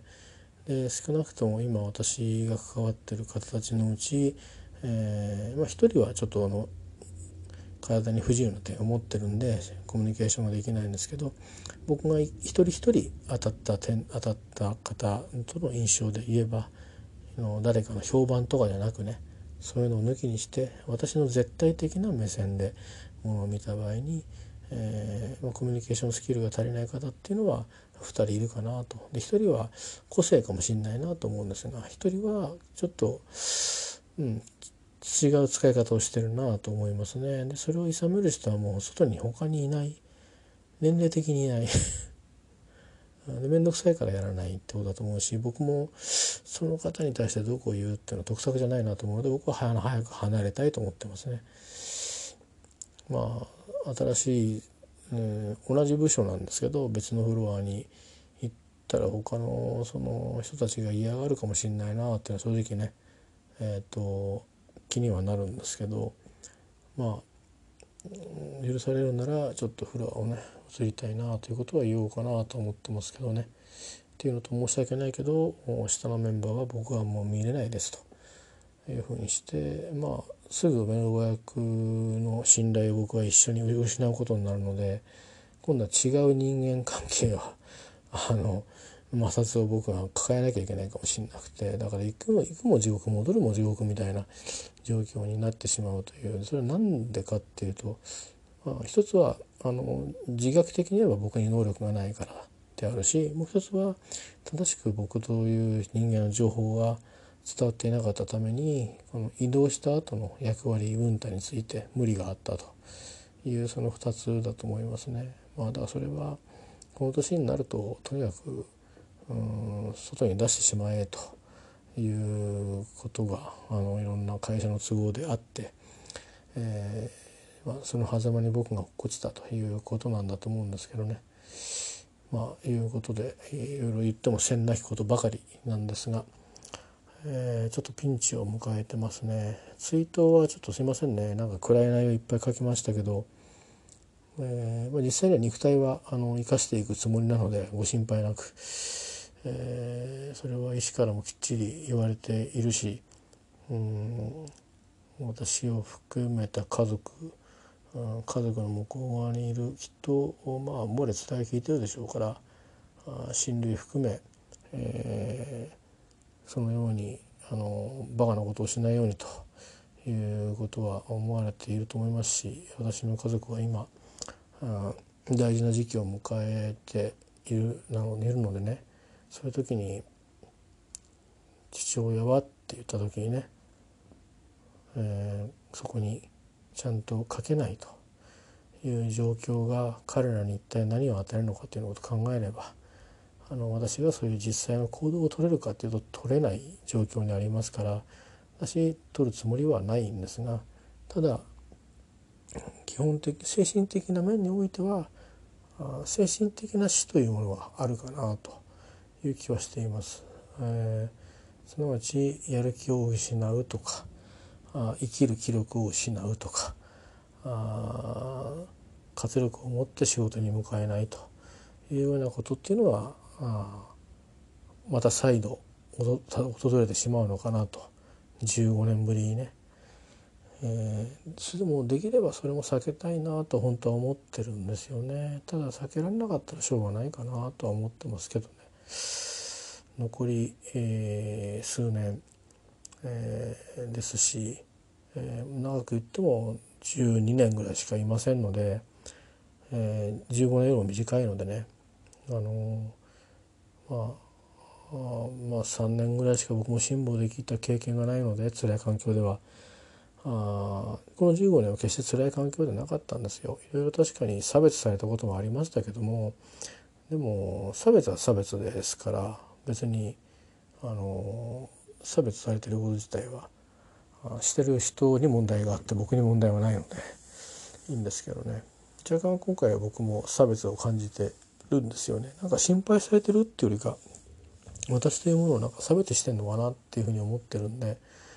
えー、その認識が僕が歪んでるかもしれませんけど少なくともそう感じるってことですよね。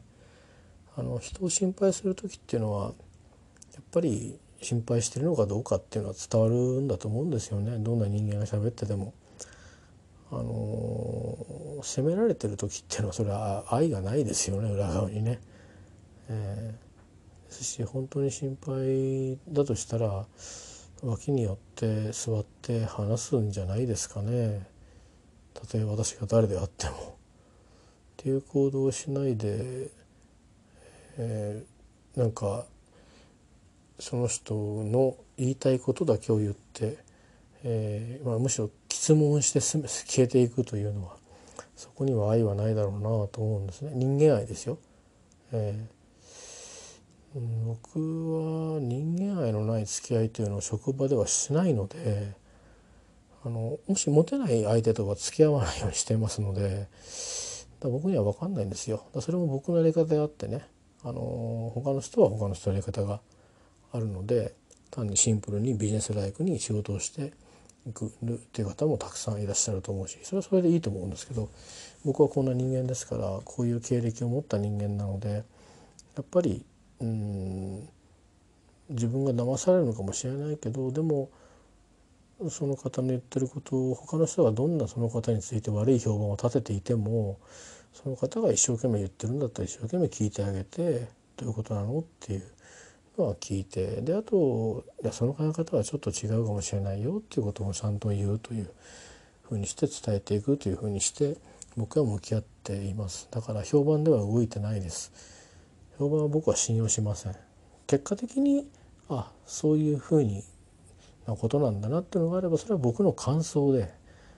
評判を信じたわけじゃなくて僕がそういう考えに至ったということなんで常に私の目で見ようと思ってますので。えー、そこから考えてもまあ今私が受けてるのは差別かなと、うん、シンプルに言えば差別なんだろうなと思いますね。誤解じゃないと思いますね。誤解だったら黙ってますよね、えー、それを私に言いに来るっていうこと自体が探して言いに来るってこと自体が心配してるって言ってもね心配するのはその人でその人は別に薬石じゃないんですから、えー、私が薬石なのであって えー、余計なおせっかいなんですよね。えー、なので昔はそあのその人たちがいるいた会社はそういうことだったかもしれないんですけど私が過ごしてきたこの15年間、えー、複数の方がそれこそ3社の会社が複数に、えー、会社が渡って今6社かな合併した会社が混ざっていましたけどそれぞれの会社の方いらっしゃいましたけど私をそういうふうにあのトリートした人は一人もいませんでしたので。えー、ちょっと変だなと思っていますね。まあ、だから取り立てて騒ぐ必要はなくてその方が変わってるだけかもしれませんが今の状況はまあこの1ヶ月のいろいろとそういう意味では辛い中ですねやってきたことの帰結がこれかよということで失望絶望してるというのが正直なとこですね。でも失望と絶望はあのいつかあの希望に変わるというかあの反対に反転することはあるので僕自身は別にそれ自体今今は悲観してますけどこの先はまた普通にあるだろうなと過去の経験からすれば、え、プラスに転じていくこともあるだろうなと思いますしプラスにはなんなくてもあのゆっくりゆっくり進めていくこともできるだろうなとは思ってはいます。まあ、ということでですね、えーと、といろいろツイッターでかなりネガティブなことを書いたので、誤解を受けてるだろうなと思っているんで、まあ、これを聞いてあの補足をする人はいなくてなんだかこの人調子悪いからあのあの付き合うのやめとこうみたいな感じであれば、まあ、それはそれで結構です。あの全然構いません。あのそれはまさにそういうこともあのふるいにかけていただいて、えー、いただければいいと思います。あのただ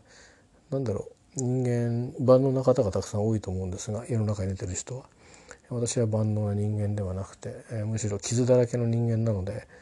えー、小さいの頃の生い立ちから何から全て傷だらけ傷しかない人間ですし、えー、それからそれは人のせいためのためだけじゃなくて自分自身の至らないことも多数あって、えー、抱えてしまった失敗もたくさんあります。えー、なのでうんそういうことも含めてなのであの別に私を買いかぶる必要は全くないので。えー、ぜひあのここで関係を切りたい方がいらっしゃればどうぞ切っていただいて結構ですというふうに申し上げておかなきゃいけないんだろうなと思っています。まあそういうことで、えー、ではありますがとりあえず少し寝たらまた職場に行ってえっ、ー、となんだろうね面接っていうのもなんかね今更何言ったらいいんだろうっていう感じでうまく話せない残念ながら多分上司の思い通りのような話を私はすることはないんだろうなと思いますがそこから始めていただくしかないだろうなと思います。えー、その結果私がどういう身分に今度変わってしまうのか